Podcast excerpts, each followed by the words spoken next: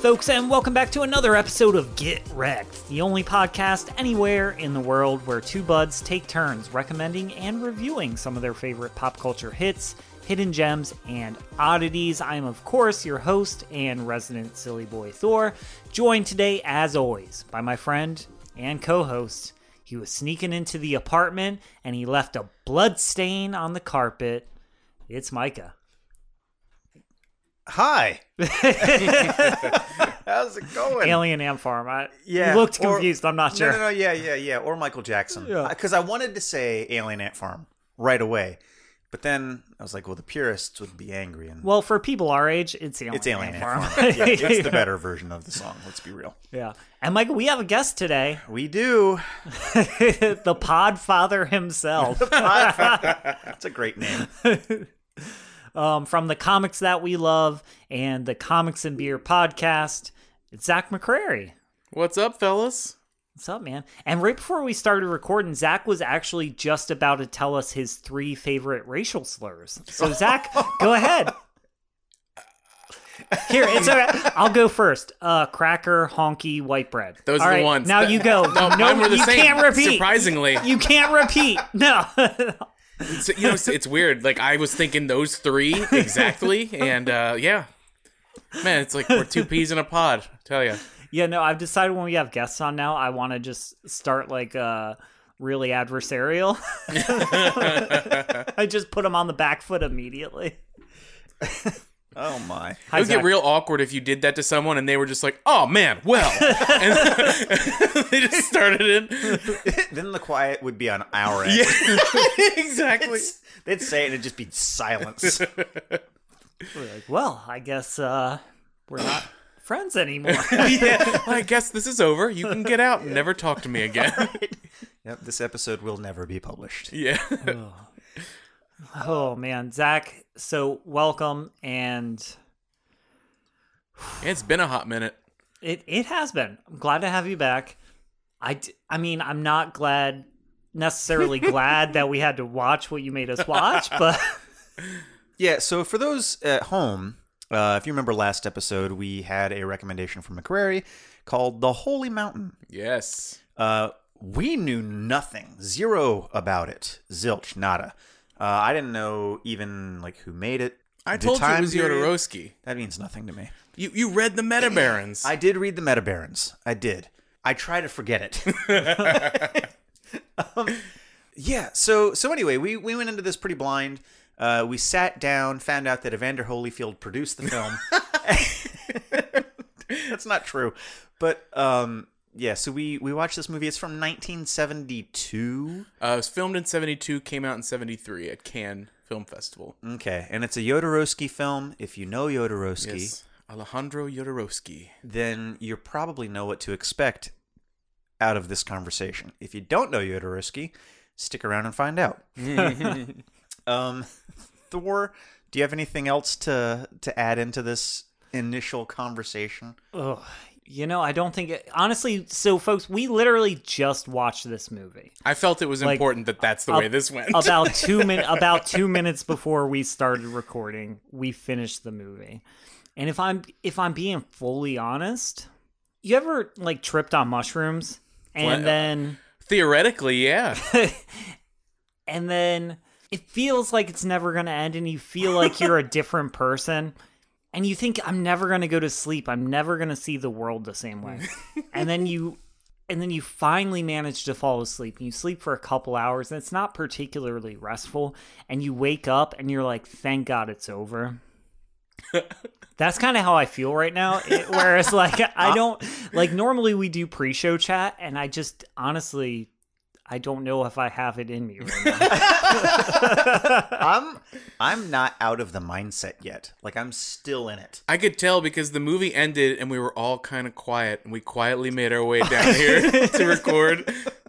It's it's something else. also a little bit was that like i could kind of feel like we all were like i have things to say but we gotta save it till we mm-hmm. start recording Yeah. So yeah, let's just get into it then. We'll uh, let's talk about How about that The cow whole- dick? the holy mountain We did see a cow dick. and that cow dick. There are a lot of dangles in this movie. Oh, let's do it. A lot it. of pickle. Hey, folks, make sure to stay up to date on all the latest episodes by following us at Get Wrecked Podcast on Instagram and Facebook. Or if you have any recommendations you'd like to hear us review on the show, you can contact us directly via email. Or, I don't know, maybe you just want to send us some feet pics. You creep. I don't know what you're into. I don't care. We'll review those too. What do you think of that, huh? In any case, all your requests, feedback, and general criticism of the straight white patriarchy can be sent to getrectpod at gmail.com. That's G I T R E C D P O D at gmail.com. Now, back to the show. Alrighty, folks. So once again, we are talking about the Holy Mountain. This was a recommendation from Zach McCrary. So Zach, give us a a rundown. Why did you recommend this? And I know you kind of put together a bit of a a bit of a presentation, if you will, on Jodorowsky and this film in itself. I so I did because I knew when it was over that you would both be reacting like this. Because do you want to know how I reacted when the movie was over the first time I watched it? you I- threw your TV out the window. I looked at I, look, I looked at our friend Brinker, and I said, "What the fuck was that? like what the fuck? Like those are my exact words. What the fuck was that? What the fuck? Yeah. those are my first words. okay, so you don't love this. Oh no, I didn't recommend it because it's my favorite movie. Okay, thank God. Because I was, I felt like I was looking at you differently. I, I will say that uh, I have a I have an appreciation for Jodorowsky and the things that he does. I'd say more so his comics because he also writes comic books. And uh, I did an episode shout out uh, on the comics that we love about his book The Incal and found it fascinating. And uh, the artist that did it with him, Moebius, is just he's basically like the Jack Kirby of Europe. But I'll get into that later. but yeah. yeah, so I chose this because I thought it would be an interesting recommendation to talk about. That's really what it is. Not because I love it and I was like, you guys, you got to see this thing that I love so much. It was like, they're going to watch Holy Mountain. Oxford comma bitches. God damn it. Ah, I get us. we were supposed to watch Conan. Before you left, we were supposed to watch Conan. yeah, we were. Conan the Barbarian. That's what we were talking about, and then you came with this. I didn't, you son of a bitch. and if you recall, it was after you guys were like, so did you listen to the show lately? yeah, I noticed. Yeah. No, I did. I did. It just popped into my head one day, and I was like, "That would be a really interesting recommendation for this show." So yeah, I, I feel like now that you guys have watched that movie with zero context of who Alejandro Jodorowsky is, uh, I just want to tell you a bit more about him, and, and kind of, I feel like if you understand where he was coming from, especially at this point in his life, this was his second major film, uh, and the things he was dabbling in and he was interested in, you kind of you, you get a better idea of like what he was going for, even if it's still batshit crazy. Which it still will be batshit crazy. I'm not telling you you're gonna like suddenly be enlightened, but uh, so Yo- Jodorowsky, he's the, he's an auteur. He's the auteur of the Holy Mountain. He is not a director. He is an auteur. uh, he's he's just a fascinating dude. So I would re- I would love to really delve into his life here, but it's so much to talk about, and you and I you don't do a Joe Rogan level podcast, so we're not going to sit here for four hours because there's a there's a lot that goes into his brain. But he's a French Chilean artist and has done everything from write, star in, and direct films to writing comic books and even writing his own autobiography. Uh, he helped found the French surrealist movement labeled the Panic Movement. So was he a visual artist as well? Yeah, he does everything. Okay. He really he is like a renaissance man. He he does everything. So he he helped found this this uh, French surrealist movement called the Panic Movement. The whole point was to take surrealism and go Super Saiyan with it by embracing the absurd. Like that was the whole point to go be as absurd as you could. And it was also sort of created to take a piss out of art critics and and like because the artists involved would present their art and just kind of laugh while the critics tried to find core themes and like through lines it was so fucking absurd and they just loved watching them try to figure out like oh yes yes they're talking about cold war you know like that kind of thing Oh, that's that's kind of cool. yeah so i mean now that you think back on the movie and how fucking absurd some of that stuff was like it was it, like we laughed at it because it seemed like it was really serious and it was so stupid but it was meant to be stupid seeming like it was being serious you follow Yeah, yeah, no. yeah And So- genuinely, that kind of takes my opinion of it a little bit higher. Oh, right. so uh, Jodorowsky is deeply interested in spiritualism.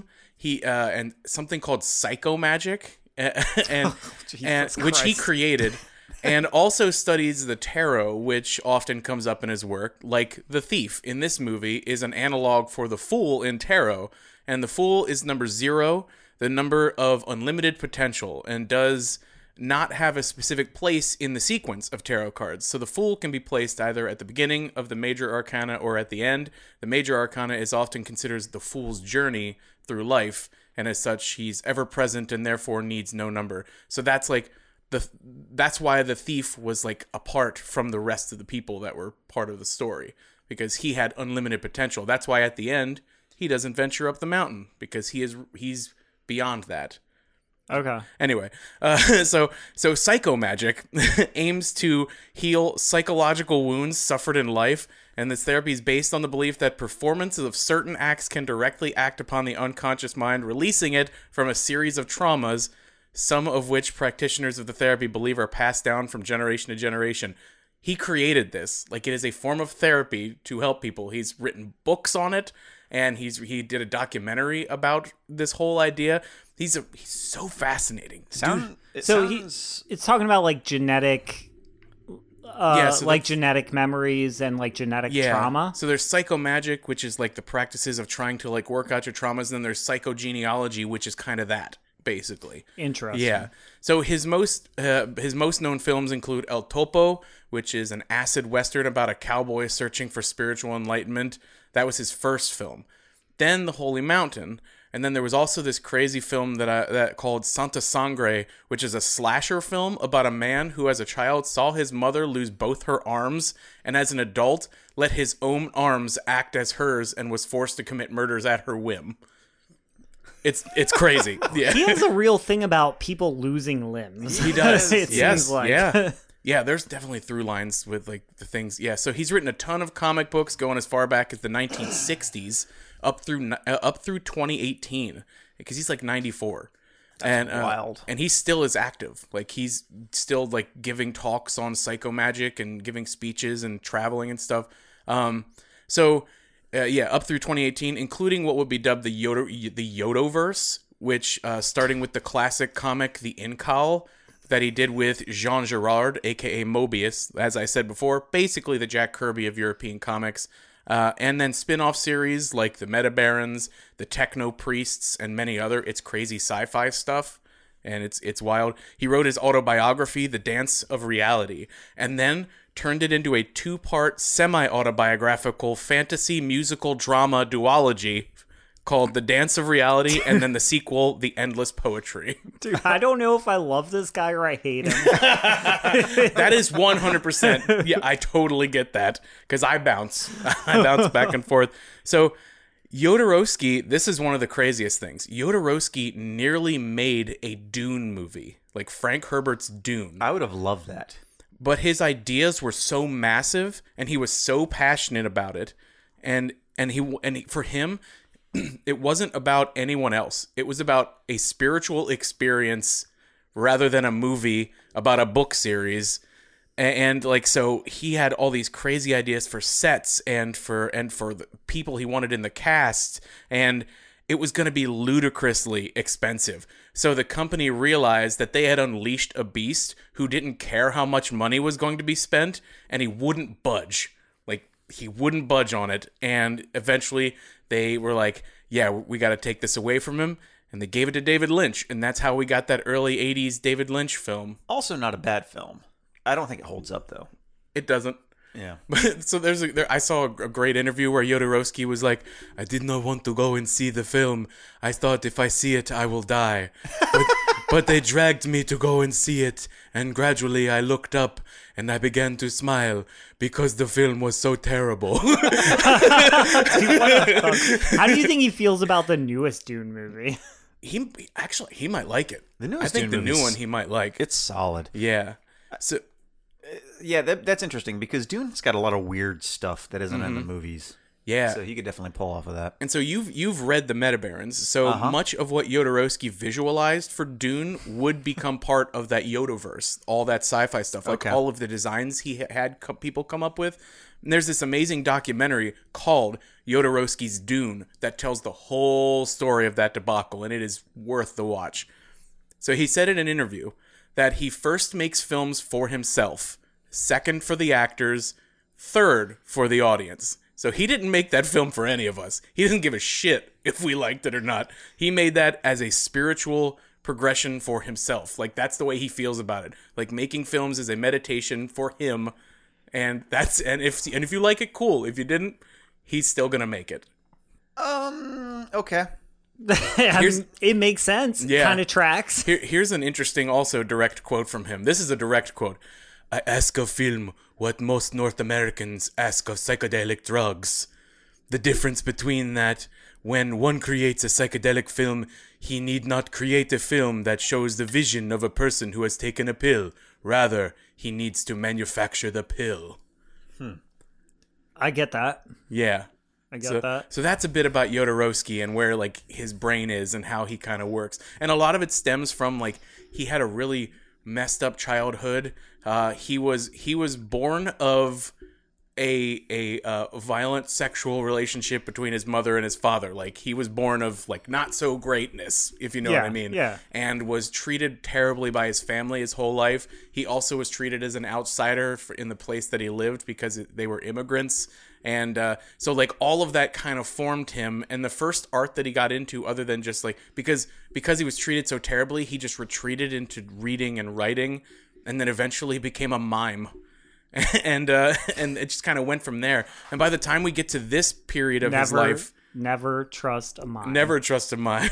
by the time we get to this period of his life, he's gotten deeply involved in the tarot and Zen Buddhism and other things like yoga and Sufi and things like that. He's actually turned his home into like a Zen.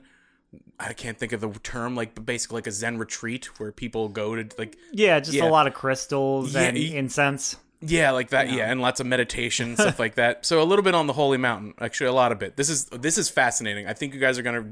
This is gonna blow. Yeah, some no, of your please minds. keep So- going because the more you because full disclosure, I hated what we watched.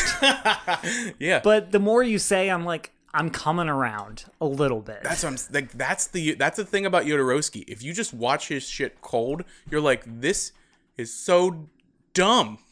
But then once you understand him a little bit, you're then you kind of get an appre- like I said earlier. I don't like it, but I appreciate it. okay. You know, so Okay. So the Holy Mountain is a Mexican surrealist film. Jodorowsky not only wrote and directed, but produced, co-scored, co-edited, and starred, as well as helped set design, costume design, and uh, and I believe he actually had a hand in helping with the scores as well. Not making them, but like you know, having a say. saying like I want it to feel like this, sound yeah, like this. yeah, yeah. So it was produced. It was also produced by the Beatles manager Allen Klein through the Beatles company Apple Corps and Klein's ABKCO John Lennon got really fucking into El Topo and told Allen Klein, "We are going to help produce this man's films going forward." That makes a lot of sense. Yeah. This because honestly, watching this, I'm fully on. I bet John Lennon watched this and was like, "Oh, I fucking love it." That was Can one of do- the best can you- piece of uh, film I've ever seen. Yeah, exactly. What do you think, Yoko? exact. That's exactly what happened. Uh, another interesting thing, Beatles related, George Harrison wanted to star in the film. He was going to be the thief. Huh. He definitely could have been the thief. Yeah, Yeah. for sure. But, and you guys remember this scene, because remember when the scene happened and you both reacted, and I said, I'll tell you about that later, where uh, the thief's getting his ass washed real close up, and we just see people credit carding him to clean his ass. Yeah, George Harrison was like, "No, I think I'd love to do this film, but I just don't want to be naked, and I don't, and I don't want my ass cleaned." And Jodorowsky was like, "Yeah, we're gonna have to pass then, George Harrison to the Beatles. We're just gonna find somebody else." Dude, once again, that everything you're saying is making me like Jodorowsky more. That he's like, I don't care that you're one of the biggest, the most famous people in the entire because it was basically Elvis and the Beatles at Yeah. Mm-hmm, that point in history, the most famous people in the world, and he's like, I won't budge a fucking millimeter. Nope. For George Harrison, that's pretty. That's pretty cool. I mean, I don't necessarily think the scene of him washing the asshole was that integral to the film. I think he probably could have cut that, but the fact that he was like, I refuse to. this is my vision. Period. There was so much of this film that was not integral to the film. to you, Micah. so much of it was about eighty percent of it. Yeah. That's the thing I was saying during like during the movie that you could have a podcast that is called the Holy Mountain Podcast and you would get a couple seasons out of that podcast because you could focus on a single scene for an entire episode and pull symbolism out of it because that's the way Jodorowsky works. He everything is on purpose for a reason and like whether you understand it or not. And like that i think that's why people there are people that love this film. Like it is one of those like art house classics kind of thing. And i think it's because you could watch that movie over and over again and find something new every time. Whether it's a new dick hanging in the background or a dick ice sculpture or or a monkey or you know like there's there's new sho stuff everywhere. Yeah, no, I do get that. Because every scene kind of felt like there's something going on. I don't exactly know what it is, Yeah. but each scene did feel like there's something going on here. So the the film was inspired by two works. The first was uh, was called The Ascent of Mount Mount Carmel, which was a 16th century treatise by Spanish Catholic mystic Saint John of the Cross. of course. And If you if you've ever heard of the term Dark Night of the Soul, it, it he he coined it in these treaties, and it delves into uh, in pursuit of a mystical union with Christ. The basic idea of asceticism being that you abstain from the pleasures of the world and live an extremely frugal life, and so and that brings you closer to to Christ, because Jesus wants you to be miserable, apparently, according to that guy. Uh, it's not just a Christian idea, though. You see it throughout a bunch of religions. Just that idea of you know complete abstaining. You know, like, Yeah, Radagast the Brown. yeah, yeah, yeah, yeah. Radagast the Brown, Or exactly. the Amish. or the Amish. I mean, yeah, yeah, yeah, exactly. The second is a book called Mount Analog by Rene Daumal. It's a surrealist novel about a group of mountaineers who climb a mountain that is supposed to be uniting the heavens and earth, and like you can only traverse the mountain by having the knowledge that you have gone further than you ever could in a straight line. I don't understand it either. But fun fact, but un- uh, fun fact, Daumal died before finishing the novel, and it was released posthumously and just literally ends in mid sentence. It's not completed. It just ends in mid sentence, which might explain part of why we got that ending to the Holy Mountain that we did. Okay, pretty cool. So, and, and these are these are fun facts about during the filming of the movie. Now, okay, I'm sorry I've totally taken over, but this I like I just think this shit's important. No, So- it's fine. Info so- dump, and then we'll talk. Under the eye of a Zen master, Jodorowsky and his wife didn't sleep for a full week. After that, they joined the central cast on a three month spiritual retreat where they practiced the Arica method, which is ma- many different exercises pulled from Sufi yoga and Zen. Then the cast all moved into Jodorowsky's house where they lived for the final month before shooting The Holy Mountain. so once again, a lot of crystals and incense. Lots of crystals and incense. Also, before shooting the death rebirth scene, which I think was the crazy scene where like they're they're like in like Chichen Itza looking place and like they're like waving back and forth and like the dude paints on their chests and stuff. Yeah. Uh, before shooting that, Jodorowsky made them all do psilocybin mushrooms, so they were all just high as fuck for that scene. very, very cool. Very cool. So at the core, the movie is about an alchemist taking a Christ figure and a bunch of rich materialists on a spiritual journey of enlightenment to gain immortality, but it's also a commentary on lots of hot button issues, such as how colonialism is now just an interesting footnote in history to those not affected by it, because he is from Chile and they had to deal with that kind of stuff. Uh, religion being twisted to suit the ends of those in power and for commercial wealth.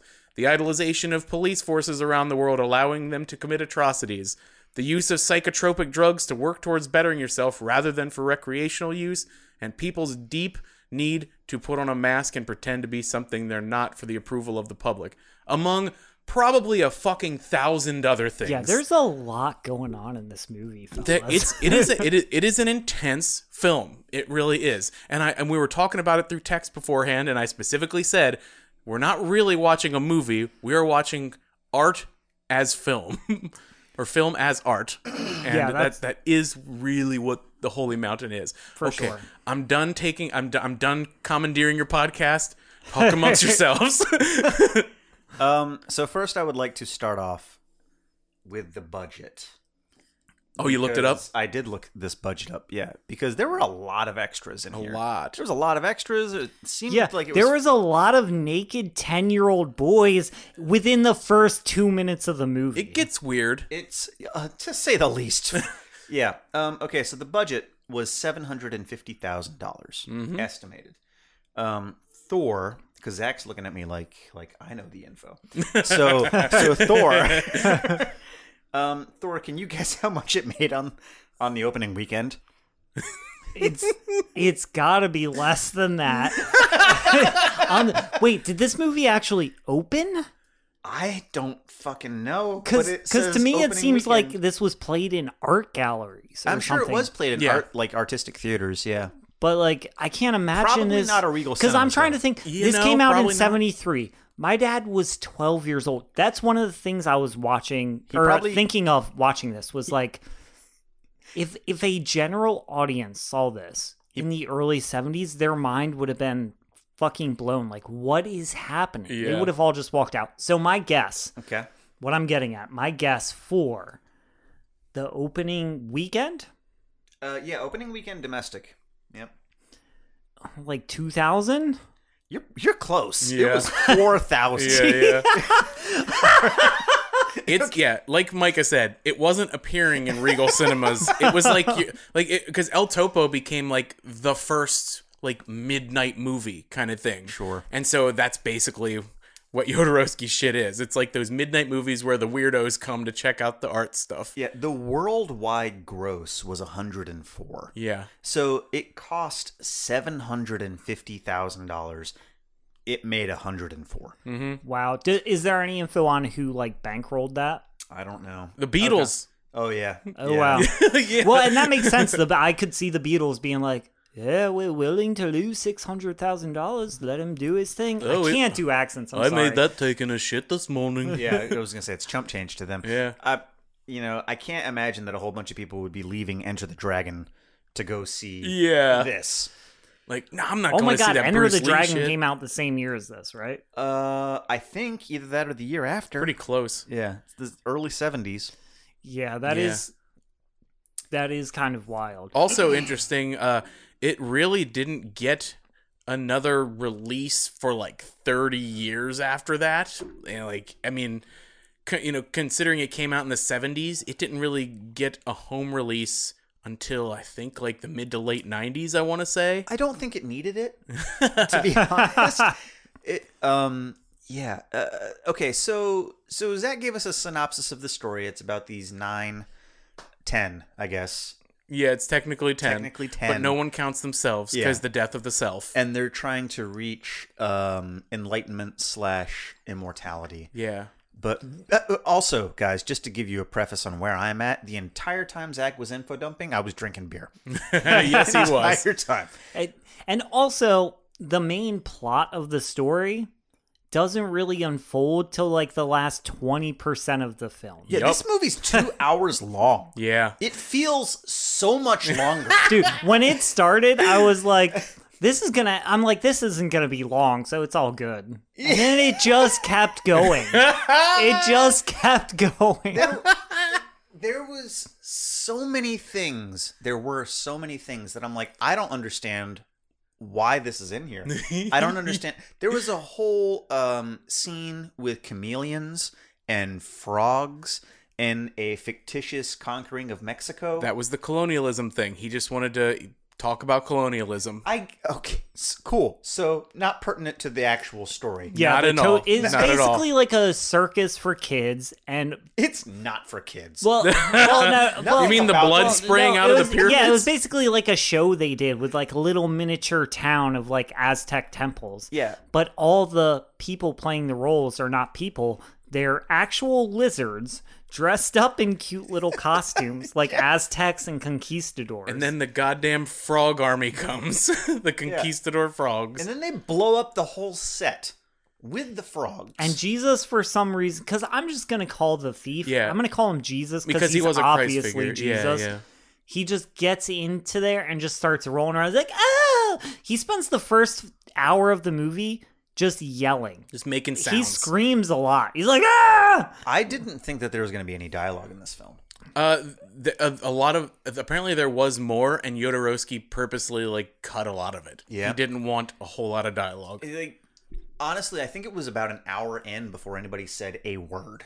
It- Yeah. yeah, because the first person to say anything is when we when the thief meets the alchemist. Who is played by Jodorowsky, Yes. whose hairline is insane. It starts halfway back his head. it looks like he's in a 1980s Jet Li film, where like where Jet Li was still in China and they shaved like the front half of their heads. Yeah, that that is basically what he And was doing. That's why he cut it like that, Yeah. like dressed that like- Asian mystic. and he's always just dressed like a pilgrim, like this weird. Like in the beginning, he's a satanic pilgrim, all dressed in black with a big pilgrim hat, and he has these two naked women, who one kind of looks.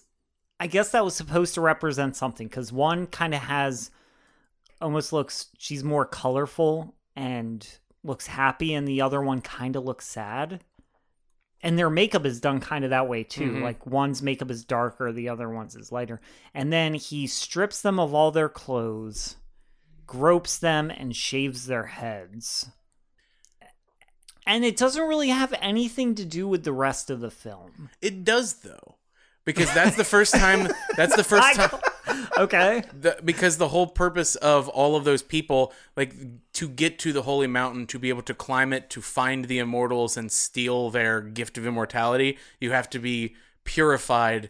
And uh, and that first scene is showing the alchemist purifying those women. Like that's the idea. Like he takes off their fake nails he takes off their makeup he removes their hair. Like all the things that they use as a mask basically in the world kind of shit. I'm not telling you I believe this. I'm just telling you that this is what it's. Okay. Yeah, yeah, no. No, yeah, no, I got you. So here's here's my thoughts on films like this. Um, You love them. I don't. I, I really, I re- like. I can take artsy films. I can enjoy them. Look at like the old Brazil movie. Love it. Um, the old Metropolis, like silent film. Oh, that was great. love it, right? I can get into that type of stuff. But this, I feel like it's so in the weeds with analogies and metaphors that it's beyond the point of any type of understanding by somebody just sitting down and watching the film. And I feel like if there's a message to be had, and I don't know if there's a message to be had by this guy. I don't have any idea. I don't know what he wanted. All right. But if there is a message, it's lost on me. I Yeah. think it would be lost on a lot of people. Yeah. Yeah. It was lost on me until I did research about it. Yeah, Sure. If I can be honest, that's that's what I hated about this. Because I hate stuff where I'm like, I feel like there's obviously a point being mm-hmm. made, but I can't suss it out, which makes me, I feel stupid. But after hearing you say that he's like this kind of neo surrealist, that Yeah, that yeah. was his intention, it kind of makes me laugh and it kind of makes me love that. Because because Totally how how four. much how much would this guy love that we're sitting here saying we hate it because it doesn't make sense and he's trying to make a point but we can't suss out exactly what that point is Mm-hmm. that was his actual point that piece of shit what's Jodorowsky Jodorowsky, yeah. you with your dumb mustache and your receding hairline i love his voice though He's got a damn it, full head of hair. That was on purpose for the movie. Through but, the whole but yeah film, it makes me confused about how i feel about this through the whole film, Thor is like, I could just listen to this man talk. every I time he just, talked. I could just listen to him talk. I love. yeah, if See, what you do? You go to a mountain, and the mountain so good. Like, you climb the holy mountain. Yeah. And what was the reason for having all of the dialogue Uh-huh. was re-recorded and placed over top of the film? I think. It, I mean, you saw the budget. I think it was they just didn't have the just didn't- microphones. microphones? Yeah, yeah. they I- didn't Yeah. have the budget for microphones. that And- was and it my was- assumption. and it They were filming a lot outside. Yeah, they, yeah, they yeah. were not filming in studios. and it was windy a lot. If you and this was the 70s so the audio True. technology was very very spotty Yeah. cons- like compared to what we have now yeah. so my assumption was that's honestly probably a a mechanical piece that they were just like it's going to turn out yeah, better. I, I'd agree. So there was a scene. Uh, there were multiple scenes. There's a, there's a point where uh, the Jesus figure, the thief, gets to the alchemist after all the colonialism symbolism, um, and then And and the paper mache Jesuses. oh, that's right, and the paper mache Jesus. Where he eats well one of and their one of them was cake Yeah, one of them. which which my assumption was like that's he's eating the body of jesus Uh, you know, because it was cake he it was like, like, the body of Christ kind of thing. You know, like the, the If Yeah. they, if you're Catholic talking about communion, you're talking about communion, and if they had communion that was cake, I would be much more about communion. it'd be pretty awesome. then. Because I'm gonna tell you guys, they have like really cheap styrofoam crackers as Yeah. communion. They're like, "This is the body of Christ," and I'm like, mm, "I've had better." I- But if it was cake, And and also that was after probably my favorite part in the movie, and I'm gonna give Zach credit with this because he gets out because what happens is he gets really drunk with these guys, these fat guys dressed like Roman soldiers. not me, the thief. The thief, yeah, not Zach. The thief, the clarify. Jesus character gets drunk I'm with these give Roman Zach soldiers, credit. He gets drunk with these fat and thief. and basically they were getting him all drunk so that they could cover him in plaster and like a plaster cross and then they made a bunch of jesus paper mache clones of him in the form of Jesus on the crucifix, Yeah. so he goes he leaves he smashes them all he's real mad at these these jesus paper maches on the crucifix super mad. and but he keeps one of them, which he carries into a church, which hmm. the priest is not happy about, kicks him out. I don't understand why, but the the priest was not happy about that. Kicks him out. He starts eating the face, and it's actually not paper mache. This one is cake. But then he's still walking around with this cake slash paper mache Jesus. And Don't he- forget he's being followed by like stripper nuns and well, yeah, monkey. that's what I'm getting to. Oh, he okay. gets to these. He gets to all these clearly prostitutes, and I mean, honestly, for the '70s, pretty good looking prostitutes. Fairly certain the, only main one was his wife too. The only problem, one of those prostitutes is like 11, and this guy comes up Oh. who Zach coins as Uncle Touchy, who is like he looks at all the prostitutes and he's like, obviously the 11 year old girl who's dressed in a lacy lingerie outfit just like all the other prostitutes and he's like come come here and he's like kissing on her hand and he pulls out his fake eye and puts it in her palm and this is the 70s, folks. That was a real fake eye. there ain't no CGI. Um, that's honestly if i'm being honest that's where the movie lost me that- okay. Up till that point, you were loving it. so so after all of that, there's like a, a pause on the Jesus timeline story. And then it just starts going into all of these different characters who are representing different planets and just what their life is like. yeah, like zodiac planets. Yeah. Yeah, there I mean there there's like somebody who's like ah, my planet is Mars, my planet is Venus. Do we have any idea as to what any of that meant? Like is there is there any explanation as to any Um, of that? each of them represented like each of them represented their zodiac and like the things that they were doing in life were congruent with that zodiac like Sure. like the one that represented mars was they're, they were they're all filthy rich scumbags. Like Yeah. that's the key. They were all dirty, filthy capitalist pigs, is what Yodorowsky would say. The worst. Yeah. So like, and they and they but they all really are like because they're like doing terrible shit. Like They are, Like, yeah. And and uh, the one specifically Mars, because I made notes on all these. Yeah. she was the one who made psychedelic shotguns and then Yes. religious guns as well. So there was like a menorah pistol, which was Yeah. hilarious, and a Christian pistol.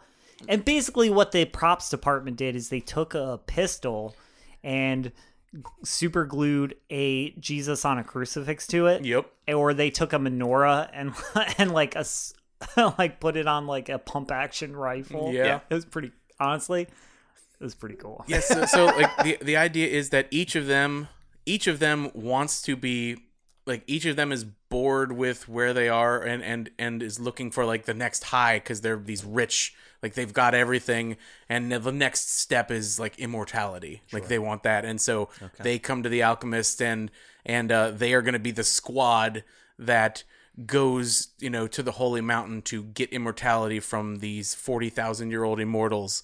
And uh that's what like so that's why you get the background on each of them and why they are pieces of shit and why they and why they're coming because he specifically wants the worst of the worst so that he can purify them to go up the mountain because they need the most learning. Yeah, I mean, each of those segments for each character was pretty long. It- they were a bit long. And there was like eight of them yeah, because they did one for every single For one every of them. And I'm like, you can't just fucking zip through some of these. Each one, yeah, was it was a lot. The one I liked the best was the first guy. He was from Venus, I believe. Yeah. and he was a mattress salesman. Um, but he took over the company from his father, Oh, who is blind, deaf, and dumb. And when he has questions about his business of whether what he should do, he uses the mummy of his wife who sits next to him and he puts his hand in her crotch and if it's wet that means yes. And if it's dry that means no. It's pretty highbrow stuff. I mean some people use a magic eight ball. This movie's fucking insane. It's completely insane. This film was i am so happy. This film um it was not good it was not good to me at all there was i don't think a single redeeming quality what about the music I fucking hated the film. I hated it so much. But Now, to its credit, I feel like it worked for what the film was doing. Mm. Whatever the fuck that was. but but it did I th- I felt like the it felt appropriate, but I didn't like it. yeah I didn't like it. I didn't like anything about this film save for like the rainbow room when he Wasn't that so cool Yeah, when he was a- first goes up? It was like quasi Conan. It was Yeah, yeah, it was very. He was in this like long hallway, and it's just sectioned off uh, with with just different colors, just going through the rainbow spectrum. Like visually, I thought that that was pretty cool, and that's really the only part of the movie uh, that I go. hon- this is honestly- kinda Yeah, cool." see, I I figured that if there was something that you would find redeemable about the film, it would be at least some of the visuals. I knew you wouldn't like Yeah. all the visuals, but I thought there would be moments where you were like, "Well, that's really art, like that's really artfully done, the colors, stuff like that." Yeah. Yeah, no, I agree with that. And honestly, th- this movie is so interesting because you can tell he's an artist because some some of the cinematography is genuinely really good. You get that rainbow room, the scene with the the guy who was like a cop. He was the Axon, Jupiter, Yeah. and basically they're like just gassing out a bunch of BLM protesters after my favorite quote from the movie because it opens with his like backstory He's the chief of police. He's the chief of police, and there's a guy on an altar, and they're cutting his dick off, or not his Just dick, his his- just his balls. Yeah. and then you turn out, he, it turns out he wasn't actually being punished; he was being initiated into the police, and he says, "So completes my sanctuary."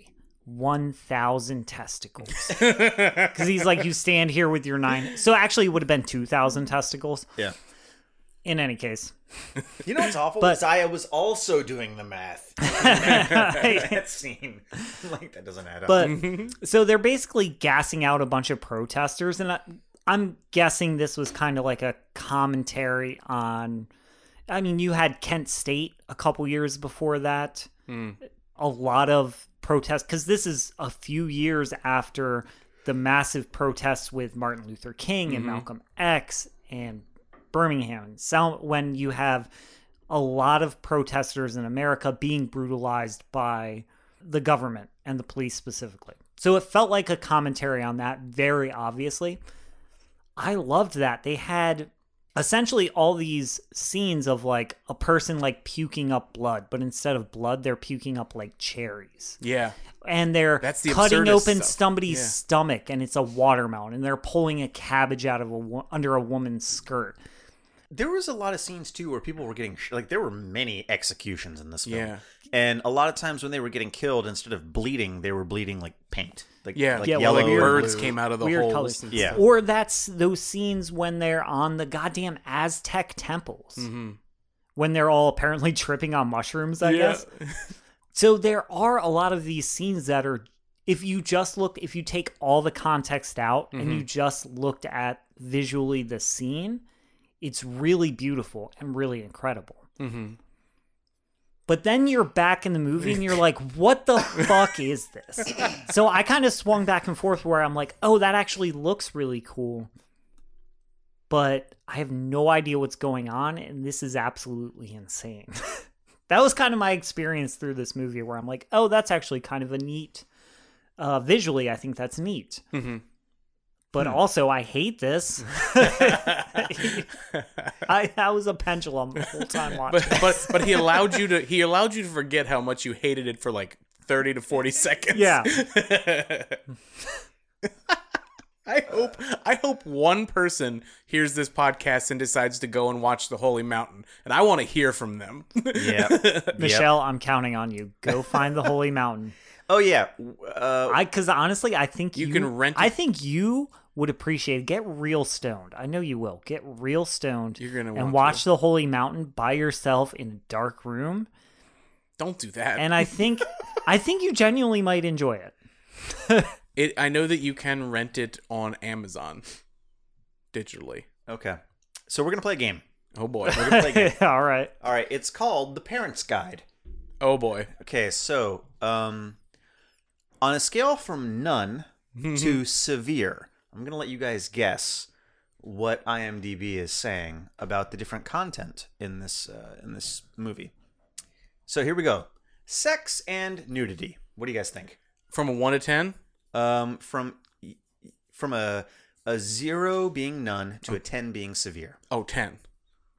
Yeah, 10. Once again, within the first two minutes of the movie, there's two women fully naked getting their ha- shaves, their heads shaved, and their faces pushed against a man's lap. And then right after that, it's a pack of 30 10 year old boys fully naked with their little dingers swinging around. So, yeah, 10.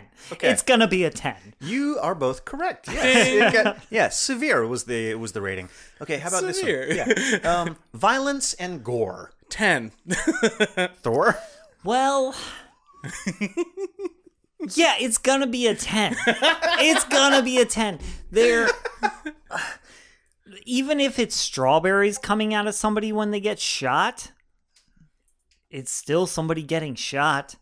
And then also, they're like roughing up a guy with the guy with no legs and like Oh. half an arm. Yeah, the They're monster just within the kicking, thief. They're just kicking in the shit out of him, and they call him the monster. They're like, "Oh, this deformed guy, yeah, the monster."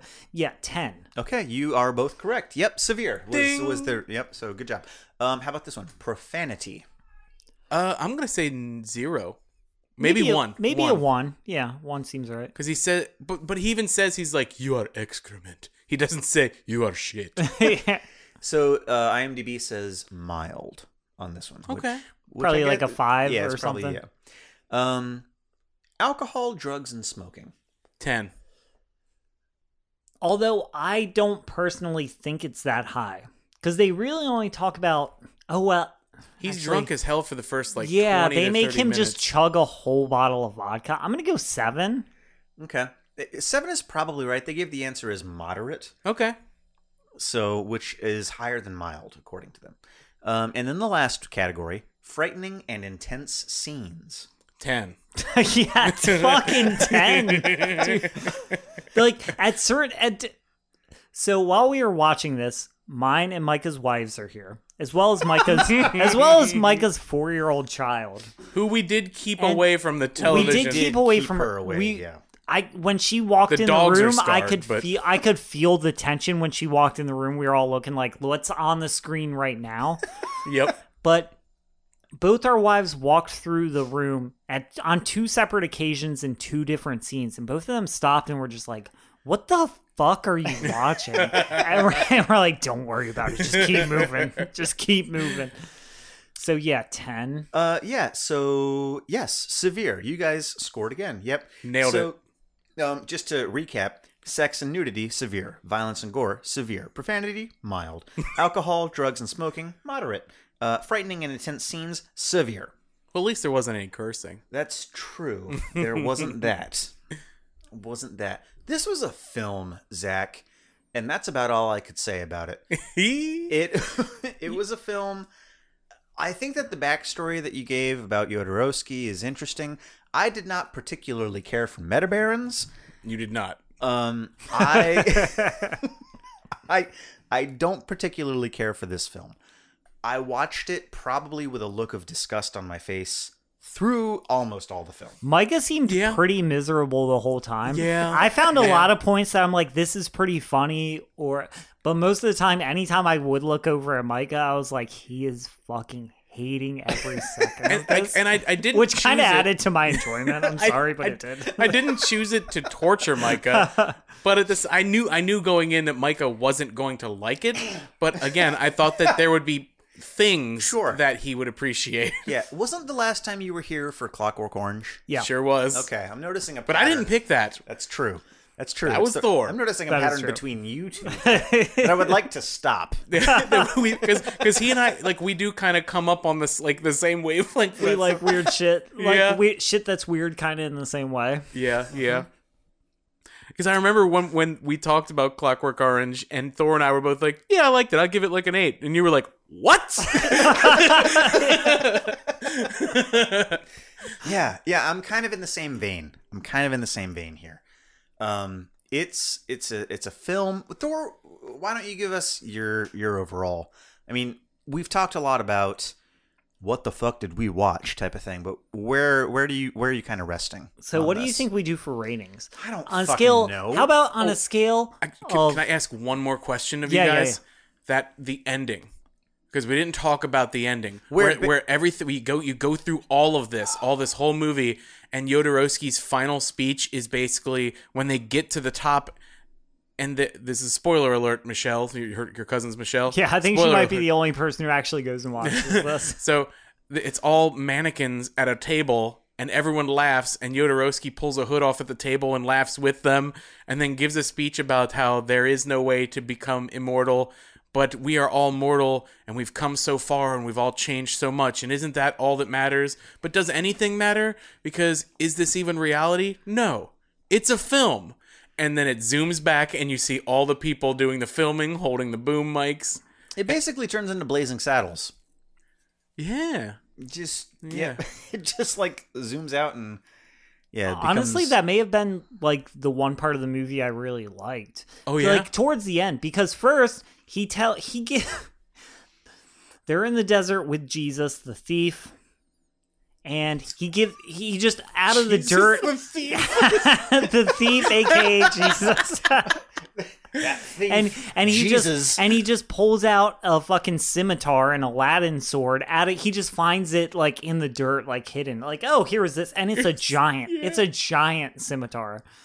And he's like here cut my head off. And he goes to cut his head off and he's like ah he surprise you actually chopped off the head of a goat Gotcha, fucker. like he's a real jokester and then they get up this hill and once again they're he's like this is where the eternals live this is where they stay and everybody gets up there and the eternals aren't there it's just a bunch of mannequins. And once again, he's laughing. Like, I kind of appreciate that he's a bit of a jokester uh, because I feel like that's a look behind the curtain at him himself. Is that mm. he's just kind of like he doesn't take this as serious as Yeah. it comes off, right? Right. And then it pulls away. Once again, it's kind of like the ultimate like practical joke on the fucking viewer.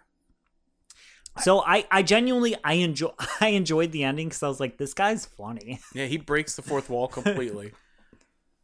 Um. so, I have so many thoughts.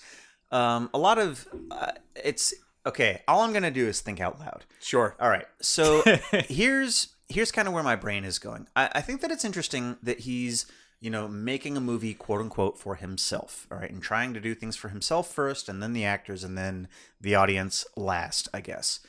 Um.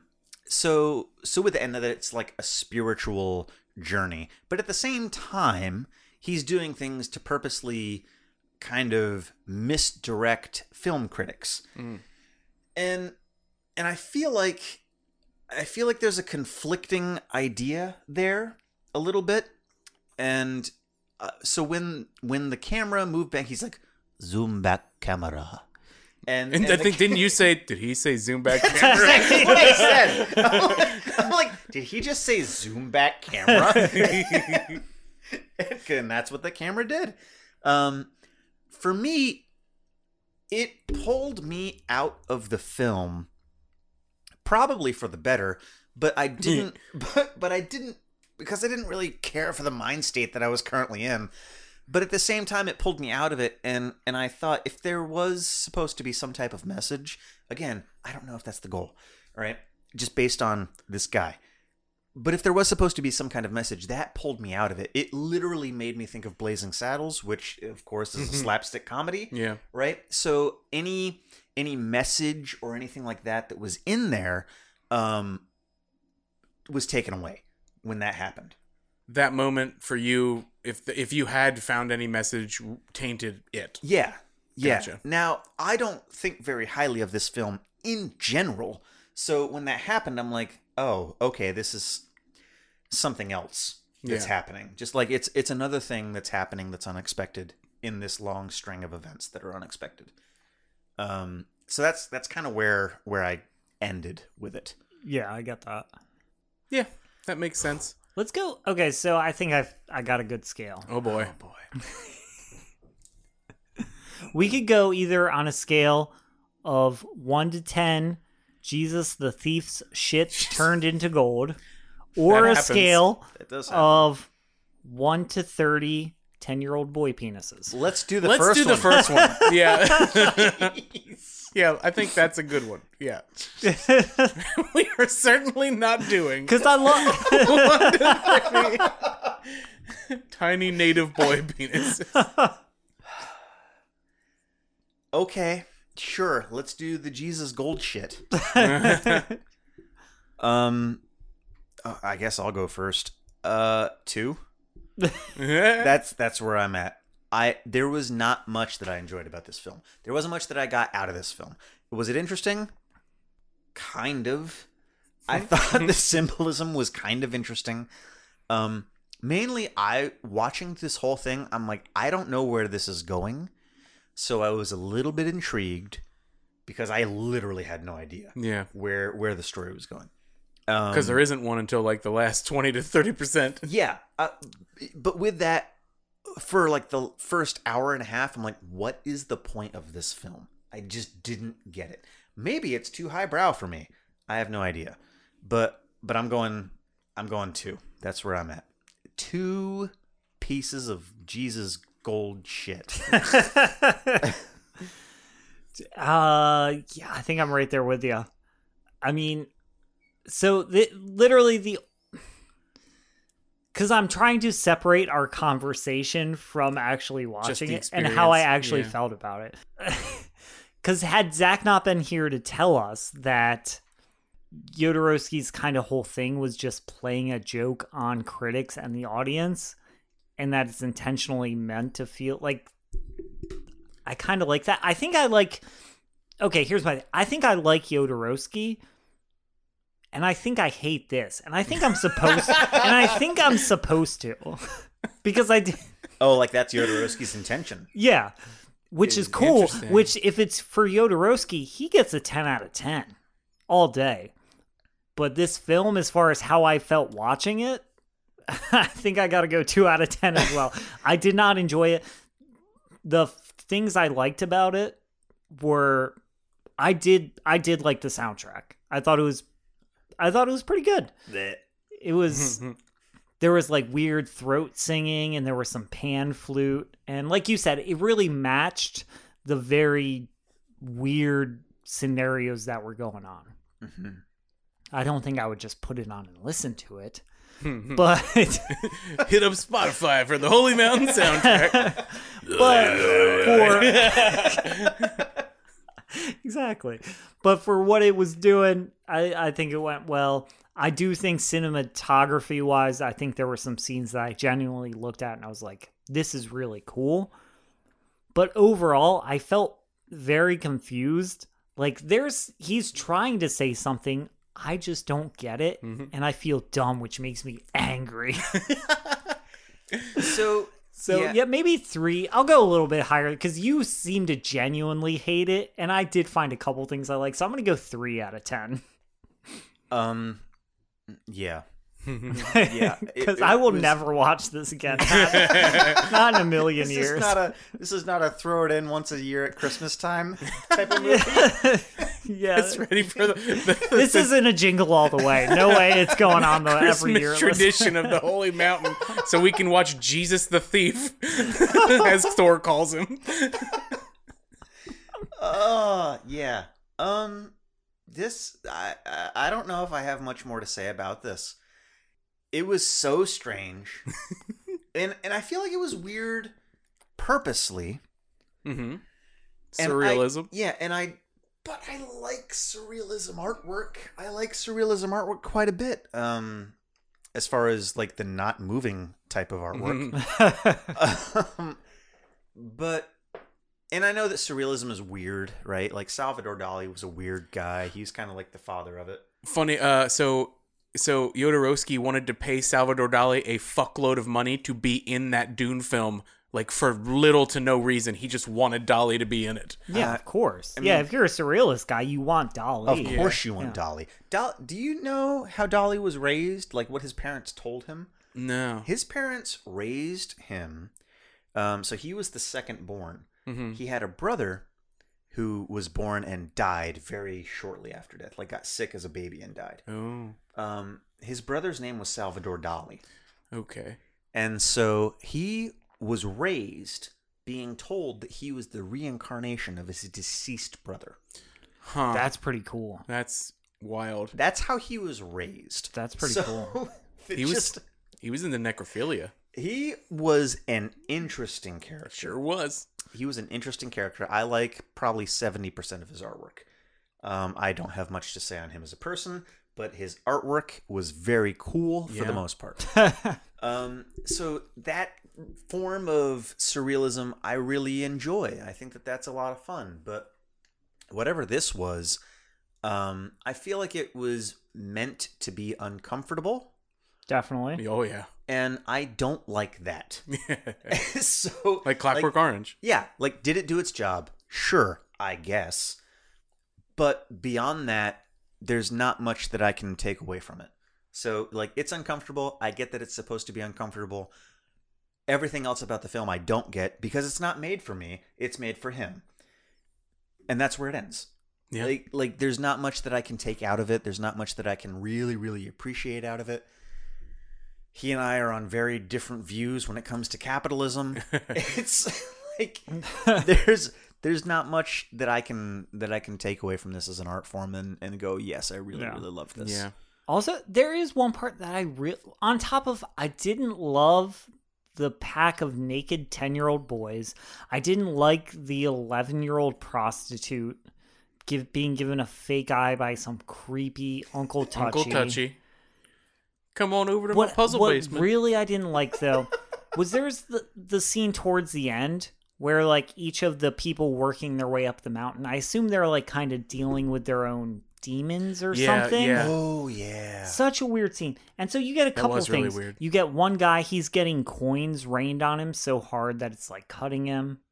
You get uh this one lady, she's just seeing cows have sex. And it's just once again, there's no CGI, there's no special effects. It's just somebody took a video of a cow having sex with another cow. Yeah, it was real cow sex. And it, I was honestly, I was a little bit surprised how thin a cow's dick is. it's weird looking. It's weirdly thin. It's like a whipping stick. Yeah, like a pink baton. Yeah. And then there's like a a lady in a a tree filled with chickens and she has Yeah, a like dead samurai sword. chickens. What I wrote down was chicken samurai tree. And she kept make she kept going like there were a lot of people that just made and, noises. And and a guy Yeah. with covered in naked with tarantulas. But That was the worst there for was me. a scene I fucking hated in that, Oh, which was two dogs fighting. Yeah. And once again, no CGI. So literally, this dude just had two pit bulls fight and film, and they're bleeding. It was a genuine dog fight. That and might he be just the- filmed it and put it in the movie. And I it's think that's fucking, the most intense thing in the whole fucking movie. Yeah, it's fucking horrific because there's no there's no art to that. There's no. It's just this guy said, "Let's make two dogs actually fight, and then film it." And the it hope was is ge- that they it were was- playing and it was- was, just you know but they were I hope. bleeding. It wasn't playing. It was genuinely disturbing, and I was like, I actively don't like this. I'm changing my rating to a one because fuck that. I did not like that. yeah. Like so- genuinely, anything else in the movie, if I did like, I did not like that. Okay, so we've been a little bit harsh. Now, Thor, what's your favorite part of this film? what's your favorite part? Because we've said a lot, like I don't get this, I don't get this, I don't get this. But like, what's your favorite part? Um, let's see. I really liked once again when they went to the Jupiter guy. Okay. the scene where they're uh, subduing all these protesters and they're basically just gassing them and killing them and as they're killing them like just fruit is spilling out of their Yeah. body in place of like blood i thought that was a really interesting visual thing Mhm. so I thought that was very cool, and I also loved that whole scene because I also loved when he's they cut off the guy's testicle and he's like, "You're joining your 999 brothers. Now my sanctuary is complete with 1,000 testicles." like I liked that whole scene a lot. It was very fun. Okay. All right. Yeah, I think visually, the Rainbow Room was probably my favorite. That's one of my Spot. favorite scenes. That the was pretty entire cool. thing, I think- Also, at that point, Jodorowsky is dressed like Raiden. He is. He's like a white pilgrim Basically. with platform boots, and they have an actual fight in front of a bunch of camels for some reason. There's a fucking camel just hanging out. Yeah, there there are some very very very interesting things. We could we could go on. Well, McRae, what's your favorite part of this film? Uh, one of my favorite scenes is the Rainbow Room. One of my other favorite scenes is that massacre because it's a horrendous. It is a horrendous scene that is rendered absurd because the people bleeding fruits and vegetables, and I thought that that was really interesting. Uh, those those actually are my two favorite scenes. Other like I like I like the opening scene too. Not like it's weird, but I like the room that they're in, like the weird, like the, the shape of the room and the the outfit he's wearing and the music. I thought that on the second run, on the first run, I was like, what the fuck.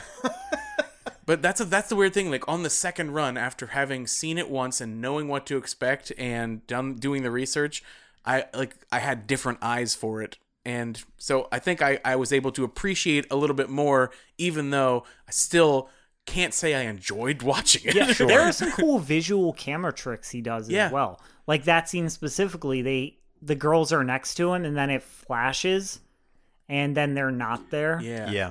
And there's also a scene where there's like these there's a person on the ground who got killed by these Nazi type police figures and there are like birds flying out of the mm-hmm. person. So mechanically I saw what happened was they had to film the scene multiple times with this person laying in the exact same position, putting multiple birds to fly out. hmm So there is some neat camera tricks in there that I did appreciate. You know, I, I also like the Pantheon bar sequence because it was so different than all the rest of the movie because it was actually jovial Yeah. and kind of happy. But it, but ultimately, it was a scene where you meet all the people who failed to go up the holy mountain or were too scared to try, and so now they're just living this bacchanalia all at all times to try and like pretend that they're happy. Yeah, that kind of gave me like a Mount Sinai uh type of vibes. Oh, yeah? Yeah, like the Israelites who like did the whole golden calf thing Oh, yeah, yeah, while yeah. Moses was going up and talking to God type of thing. I kind of felt like that was like a commentary on like the '60s because this guy obviously is very influenced by psychedelics. Mm-hmm. very influenced by psychedelics and the counterculture movement. And so those guys were like because like you said there's there's certainly a commentary on this concept of like using psychedelics as enlightenment and not just to get high on, right? Mm-hmm. Sure. And so that's all the people who were who are getting high because that guy even offers them. He's like, Yeah. "Here's mescaline, here's LSD," and he forces it down the kid's throat, who kind of looks like a girl, and he screams. It's very weird, but they're there just hanging out. They couldn't finish the Enlightenment. Those are all the hippies because once you know, you know how I feel about the goddamn hippies and how they failed in what they wanted to do. Sure. and that felt like a commentary on that. All all the hippies and all the people who started taking psychedelics and are like we're going to change the world for the better and reach enlightenment. And instead they just kept doing drugs and then never actually accomplished anything. Yeah, to me that's what that scene felt like it was a commentary on. I'd agree with that. Uh, so Thor, do you have you kind of been bouncing up and down on this on the rating scale here? You did you decide how many Jesus shits you give? uh, what- How many Jesus? between one and three it depends what part i'm thinking about okay. Uh, McCrary, do you want to uh, throw your hat in the ring here? Yeah. Oh, any thoughts? man. You're probably going to be a little bit higher than us. Not much. Oh, okay. I, I'd say that I'm like somewhere between a three and a four, depending on how I'm feeling at the moment. Yeah. yeah. All right. It's I, it's a movie that I never intended to watch a second time until the sense. Oxford comma. go back, go back in the So- Get Wrecked uh, archives for that one, folks. Yeah, so so real quick, just to clarify, an Oxford comma, that's when you are listing multiple things, and the last thing that you're listing, you add the comma, right? Yeah, that's the Oxford comma. the Oxford comma is the last comma before and. Oh, okay. And, uh, and and so in modern days, people are like, you don't need that. You have and to separate it. But then the, the the traditionalists are like, no, because you're supposed to pause after every comma. So if you don't pause before the and, you are just jumping right into an and. So so it's not just a comma with a little flourish on it. I like that idea, but no, not so much. Okay. so where do you stand on the Oxford comma? Uh, you know, I I am one of those people who's like, eh, it's just one more thing I don't have to write. Okay. So nah to the Oxford comma. Generally, Okay. unless I'm doing something like technically.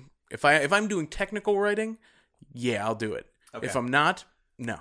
So so an example would be my least favorite colors are blue, comma, red, comma, green, comma, and Geronimo. Yellow? Geronimo. I don't know that color. it's it's in between aqua and fuchsia. oh, okay. yeah, exactly. Where if you didn't have that comma, you'd have been like green and you're like Gotcha. blue, comma green and Geronimo. Okay. All right. So That's my favorite new If I'm being honest, I like the Oxford comma. Yeah. Yeah. I It like makes lot- sense. I like a lot of punctuation. So that's the Holy Mountain, folks. There we- um, please let us know what you thought about this film. Um, I would love to know. yeah, find it somewhere. It's somewhere. It's We've- out there. Yeah, we found it on the dark web, so I I can't recommend that. But it's out there somewhere. You can rent it on Amazon for Yes. um It's like three ninety nine. Too much. Too yeah, much. for, for too much. Um, it is an interesting watch to say the least. Don't watch it with kids in the room. No. Don't watch it with young dogs in the room. Don't watch it if you want to have a good night. It is not a good time. It's it yeah, it's not a film you enjoy. But I would say watch it with some other people so that you can do this afterward because this is why you watch shit like that. yeah, don't watch Yeah, that's it. fair. Don't watch it alone. Do not watch it alone. In For a dark- fuck's sake, do in a dark room. Yeah, don't listen to him, Michelle. Fuck Thor. All right.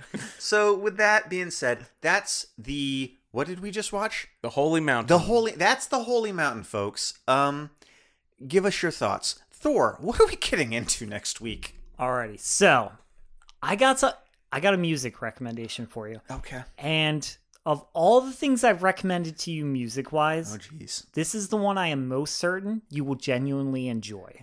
I could use that right now. Oh. So we're gonna listen to a band named Kings of Leon. Okay. Oh, Now Nice. you may have heard of them. I have heard of them. You probably in like 2010 they had some hit songs. Mm-hmm. I've been running around, always looking down. and Yeah. I'm- I'm- they, they also sing and then they did "Yo, Sex is Yeah. on fire." Yeah, that Oh, one. yeah. Yep. So I don't know if you know this. That is their fourth album, I believe, maybe their fifth. Okay. So in high school, I discovered them. So this is prior to that. This is your punk rock days. Yeah, kind of punk Okay. rock hippie days, like.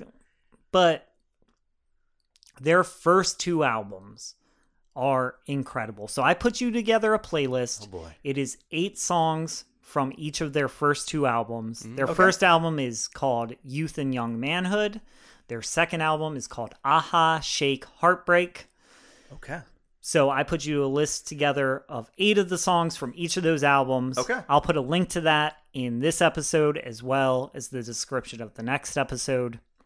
Uh But cool. I, I genuinely so their music is kind of certainly in those early years, I would describe it as indie southern garage rock. okay. I that sounds like something I would enjoy. Two of my favorite albums ever. Huh. They How are they are incredible, and I genuinely think of all of them, you will really enjoy it. I don't know how cool their story is, Sure. But yeah, we're but gonna talk about it. But I think I feel like after this, yeah. I think you really just need something you're just gonna groove on and enjoy. cleanser. to be honest, I really do. so so folks, Thor was like, "Okay, I've got two things that I could recommend to you." He's like, "One of them I think you'll enjoy. One of them I genuinely don't think you would enjoy." yeah, one of them I'm like, I think you will actually actively hate this, Ugh. and and I could just tell by Micah's energy that he was already at, and about he was like, yeah, can we not do that one? I'm like, okay, because it was going to be a documentary about a different musician who may come up later once we've sure. gotten over this hump. Yeah. Once But- I'm in a different mindset. But Once you've gotten over the Holy Mountain, The yeah, whole- once we there once we go. have it in the rearview mirror and have long forgotten about it. All But yeah. right. So next week, Kings of Leon, the early years, youth and young manhood, aha, shake, heartbreak. I think you're gonna like it. and Okay. allow me to promise that the next time I guest appear and I wreck something, it will be fun and and you will have a good time. Yeah. Thanks. Fuck you, Zach. I feel like every time you're on here, I'm like, ugh. I didn't pick that last one. It's true. You didn't. You didn't pick. That's true. You just sat in because you were like, "Yeah, I like Stanley Kubrick." Yeah. Anyway. Anyway. Yeah. Um. Until next time, folks. As always, You get wrecked out there. stay, All right. stay wrecked. All right. I've seen enough cow penis for probably a lifetime. I don't believe. it. How could you?